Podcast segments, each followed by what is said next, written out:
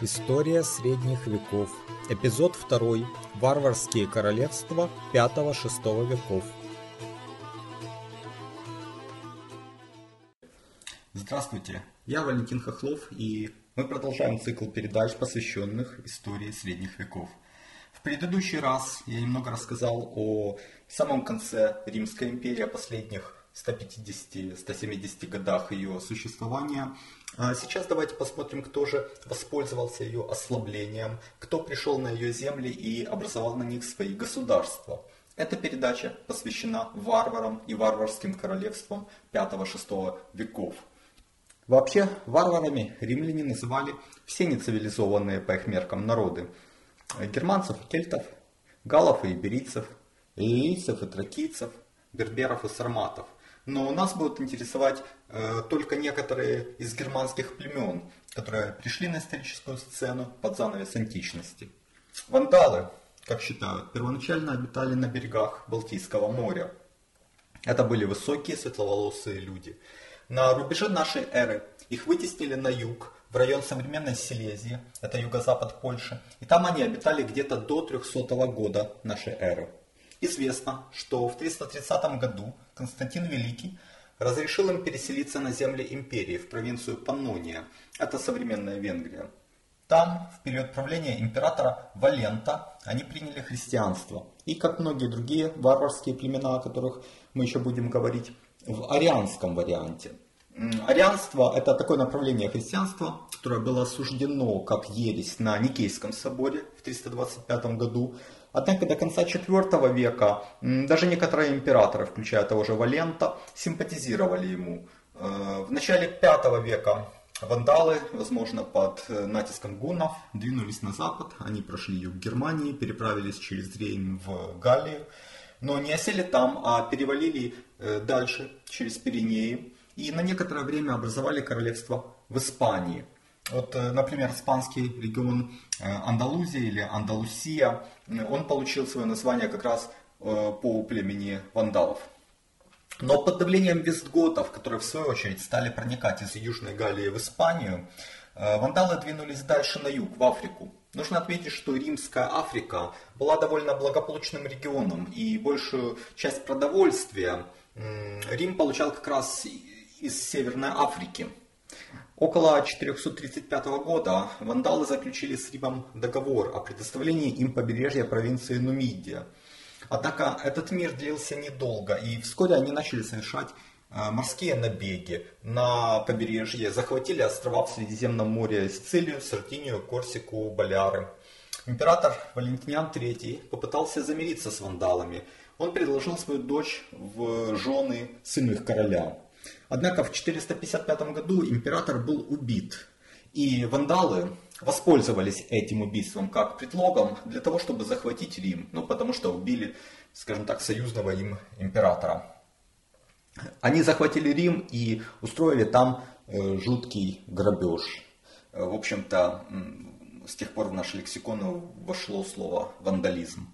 Э, в дальнейшем э, вандалы э, периодически сражались за свою независимость против Римской империи, благополучно отражали натиски империи в течение 80 лет. Империя, кстати говоря, распалась, точнее западная ее часть прекратила свое существование, но восточная эта часть сохранилась.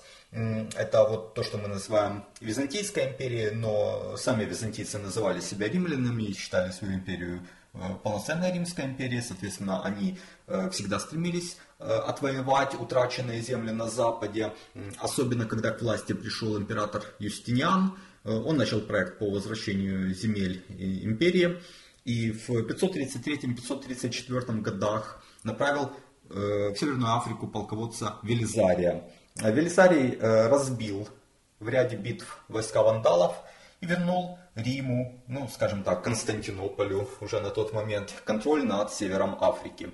И он не просто уничтожил королевство вандалов, он э, уничтожил и весь народ фактически вандалов. То есть э, кого физически уничтожил, а кого обратил в рабство и э, выселил, продал в других регионах империи. Второе племя – Вестготы. Это одно из готских племен, и, как считают, Готы обитали изначально на юге Швеции. откуда они через Восточную Европу двинулись к побережью Черного моря. Э, вестготы осели на юго-западе нынешней Украины. В 376 году вестготы начали войну с Римом, с упомянутым императором Валентом, разбили этого императора в 378 году при Адрианополе, и Валент в этой битве погиб. А в 395 году королем Вестготов стал Ларих I. Под его руководством племя прошло Грецию, Иллирию.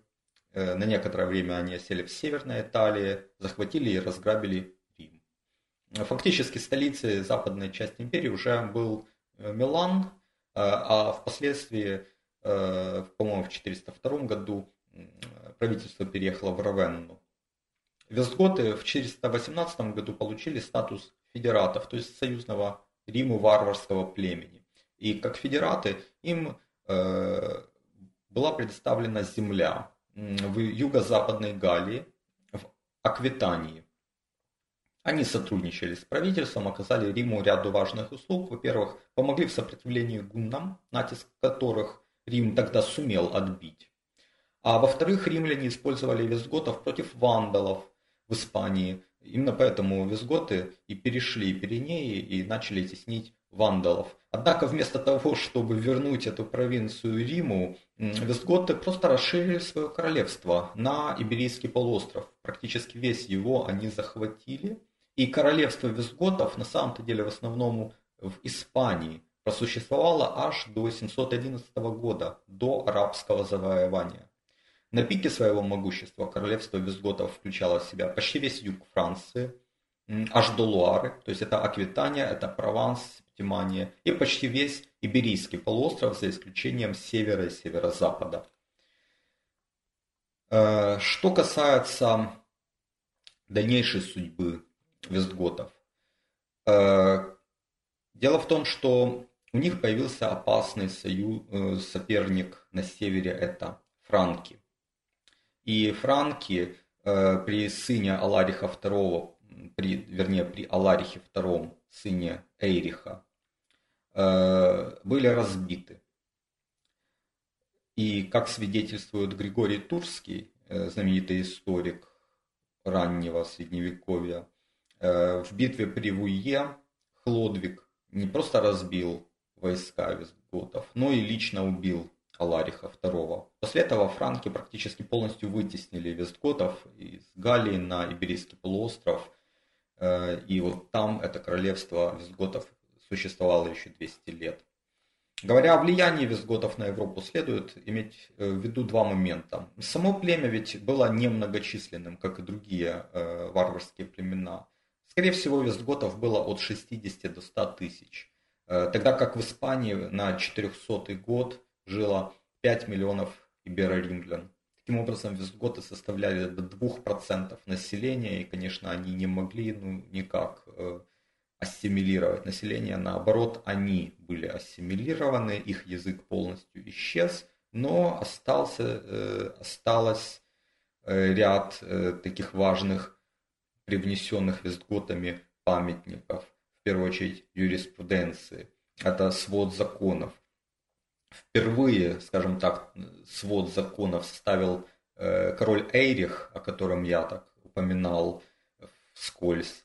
Э, но э, окончательно Вестготская правда, вот этот сборник законов, который наряду с Солической правдой и с Бургундской правдой является основой наших знаний о правовой системе германских племен, был создан в 642-672 годах и э, он уже на этот момент представлял собой кодифицированные правовые обычаи германских племен, также положение римского права, но он не сводился к римскому праву, то есть это был синтез, и также э, церковное право, положение церковного права. Важность вот этого сборника Вестготской правды подчеркивается тем, что Кастильский король Фердинанд III в ходе реконкисты, намного позже тех событий, о которых я говорю, э, использовал сборник, перевод Визготской правды, как основу кодекса законов Кастилии и Леона. этого королевства, которое стало, скажем так, основой Испании. И этот кодекс, его положения отдельные действовали до конца XIX века. То есть это очень показательный пример того, что правовая система нынешней Европы базируется не только и не столько на римском праве, о чем все, в общем-то, хорошо знают, но на его комбинации с германским правом вестготов, бургундов, франков. Второе готское племя у нас называют остготы, на западе называют остроготы или австроготы. Вообще приставка австро обозначает восток. Например, Австрия – это восточная марка империи Карла Великого. А до этого у франков было королевство, которое называлось Австразия. Это вот восточное из четырех франкских королевств, и поэтому имело такое название. Осготы, видимо, мигрировали из Скандинавии, также в Северное Причерноморье, но поселились восточнее, где-то на юге современной Украины. Э, и когда пришли гунны, то они не э, покинули свои земли, а подчинились гуннам. И где-то вот в, начале V века участвовали в походах гуннов, участвовали в рядах войска Атилы в 451 году его знаменитом набеге на Западную Римскую империю. Но в 453 году Атила умер, империя гуннов распалась. Азготы, э, скажем так, обособились, но начали миграцию на запад примерно через 100 лет после Вестготов. Э, случилось так, что они оказались в нужное время в нужном месте. Дело в том, что в 476 году Западная Римская империя прекратила свое существование – Э, в Италии правил Адакр, э, тоже варварский генерал, который, собственно, не изложил последнего западно-римского императора Ромула Августула, отослал римские, императорские регалии в Константинополь императору Зенону и признал Зенона единственным императором. Но Зенон начал опасаться Адакра. Э, Адакр был опасным таким соперником на западе его империи. А с другой стороны, Астготы, двигаясь на юг от, э, вдоль Черного моря, скажем так, подошли к Константинополю и угрожали самому императору Зенону. И Зенон провел такую хитрую политическую комбинацию. Он натравил короля Азготов Теодориха на Адакра, тем самым он отвел опасность от стен Константинополя и руками Теодориха расправился с э, своим соперником Адакром. Э, Теодорих он пообещал, соответственно, правления в Италии. Астготы э, и им помогали также вестготы, как их родственное племя. Они в 489 году разбили Адакра, какое-то время воевали в Италии, еще осаждали крепости, не могли взять ту же Равенну. Э, при посредничестве местного епископа в 493 году Теодорих и Адакр встретились, чтобы ну, как бы подписать перемирие и договориться о совместном правлении в Италии. Но на Перу Теодорих Адакра убил. Убил также его семью, и э, его воины перерезали всех воинов Адакра, которые находились в городе.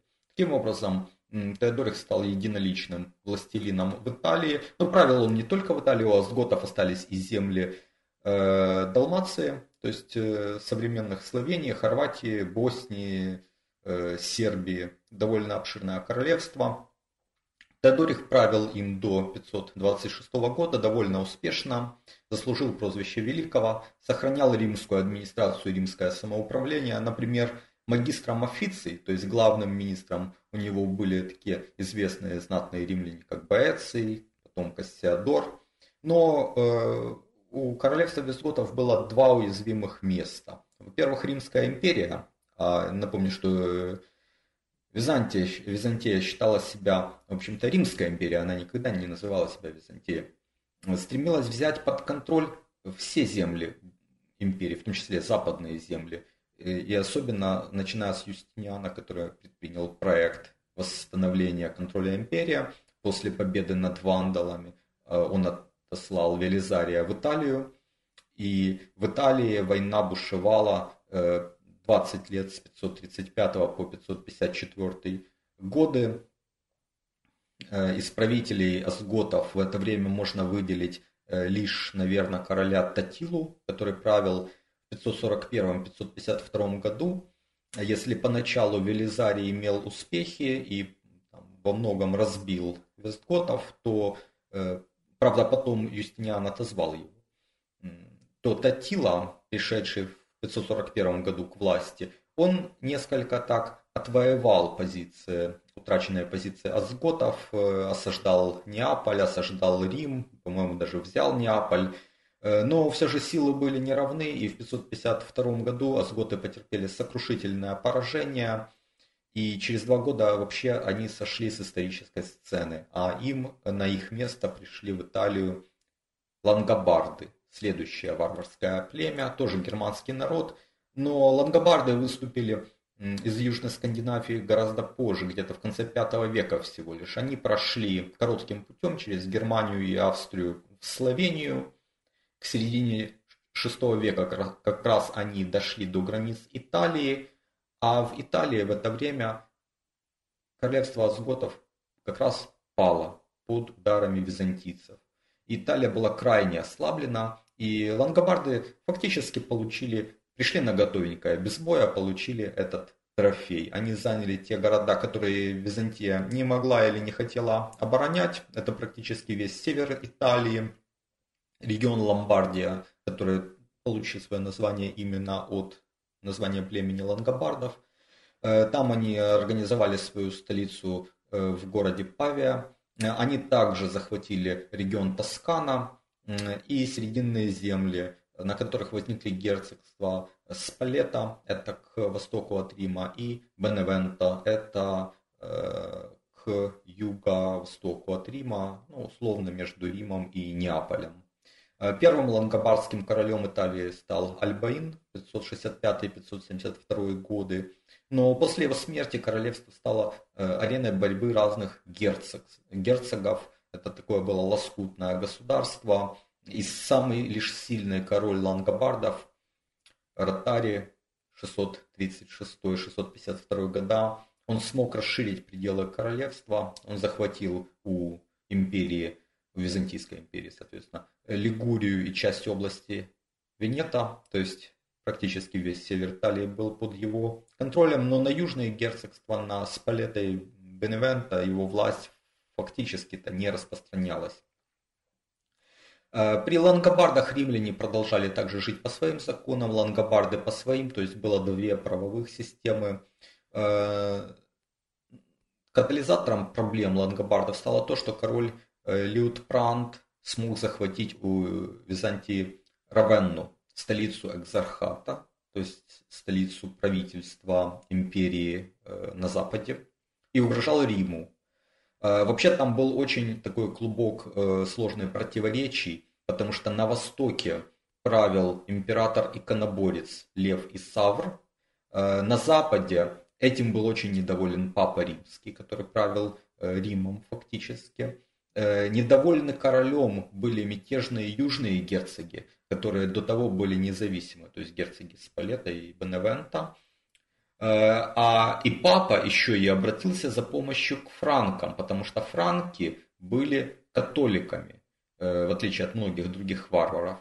И тем более франки были далеко и непосредственно папе не угрожали. И вот несколько таких полюсов силы в Италии, они начали как бы между собой сложную такую военно-политическую игру, которая закончилась тем, что в 774 году молодой король франков Карл Великий, э, принудил последнего короля лангобардов Дезидерия отречься сам принял на себя железную корону Ломбардии.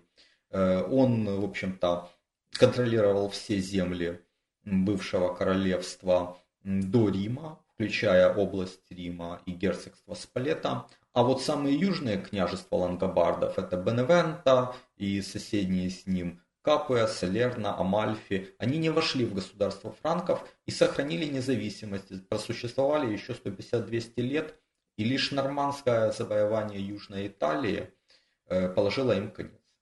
Вот я был в Беневенто в свое время, и э, к моему удивлению, там спустя более чем через тысячу лет сохранилась память о лангобардах, о лангобардских именах, о лангобардских ведьмах.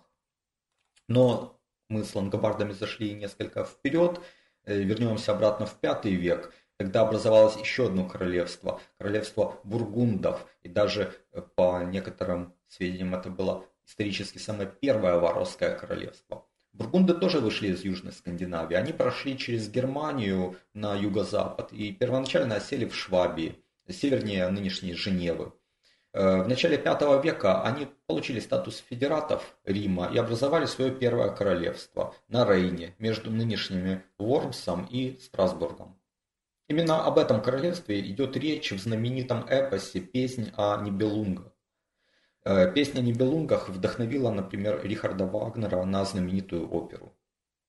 В 437 году римский полководец Аэций, тот самый, который разбил гуннов, он разорил первое королевство бургундов, потому что бургунды э, ну, совершали набеги на другие земли империи. Но уже в 443 году он же переселил народ бургундов, а это тоже около 60 тысяч человек, э, южнее, в район Женевского озера.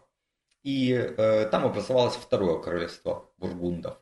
Их могущество после 455 года на политику Рима усилилась. Например, хотя в 460 году император Майориан уполовинил земли бургундов, то есть то, что бургунды начали захватывать, он отвоевал и вернул Риму, и в Испании он вернул земли, которые захватили Вестготы. То есть Майориан, последний римский император, который, в общем-то, восстановил контроль империи над большей частью ее территории.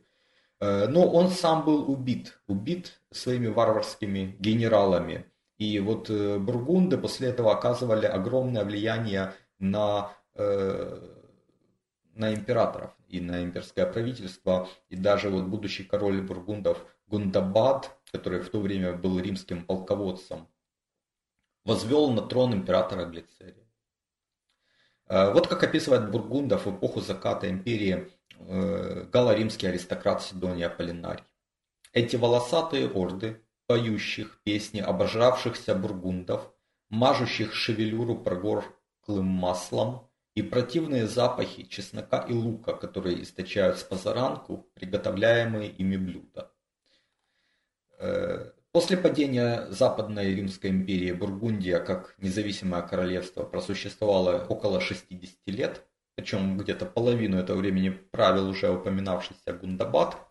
Он убил своих братьев Гундамара и Хильперика, а также жену последнего. Но вот дочь Хильперика, Клотильда, уцелела. Она вышла замуж за короля франков Хлодвига, вот того самого Хлодвига, о котором мы еще будем много говорить, который разбил Вестготов. Э, но Бургундия, она сохранилась на то время. Через 30 лет после убийства своего отца Клотильда отомстила за него. Уже Хлодвиг был мертв. Но э, четыре сына было у Хлодвига, и Клотильда, вот этим четырем своим сыновьям, э, она им внушила идею э, пойти войной на Бургундию. Э, война, э, сначала франки захватили Бургундию, потом бургунды отвоевали землю обратно, но через 10 лет, э, к 534 году, Франки окончательно покорили бургундов, они уничтожили э, сыновей Гундабада и их семью, то есть правящую династию бургундов, и интегрировали Бургундию в свое франкское королевство. А в наследство, помимо географического названия региона Бургундия, это племя оставило Европе еще и свод законов, бургундскую правду, которая создана Гундабадом и его сыном Сигизмундом между 483 и 516 годами, и которая наряду с правдой Вестготов и солической правдой, то есть кодексом законов франков, заложила основу нынешней правовой системы Западной Европы.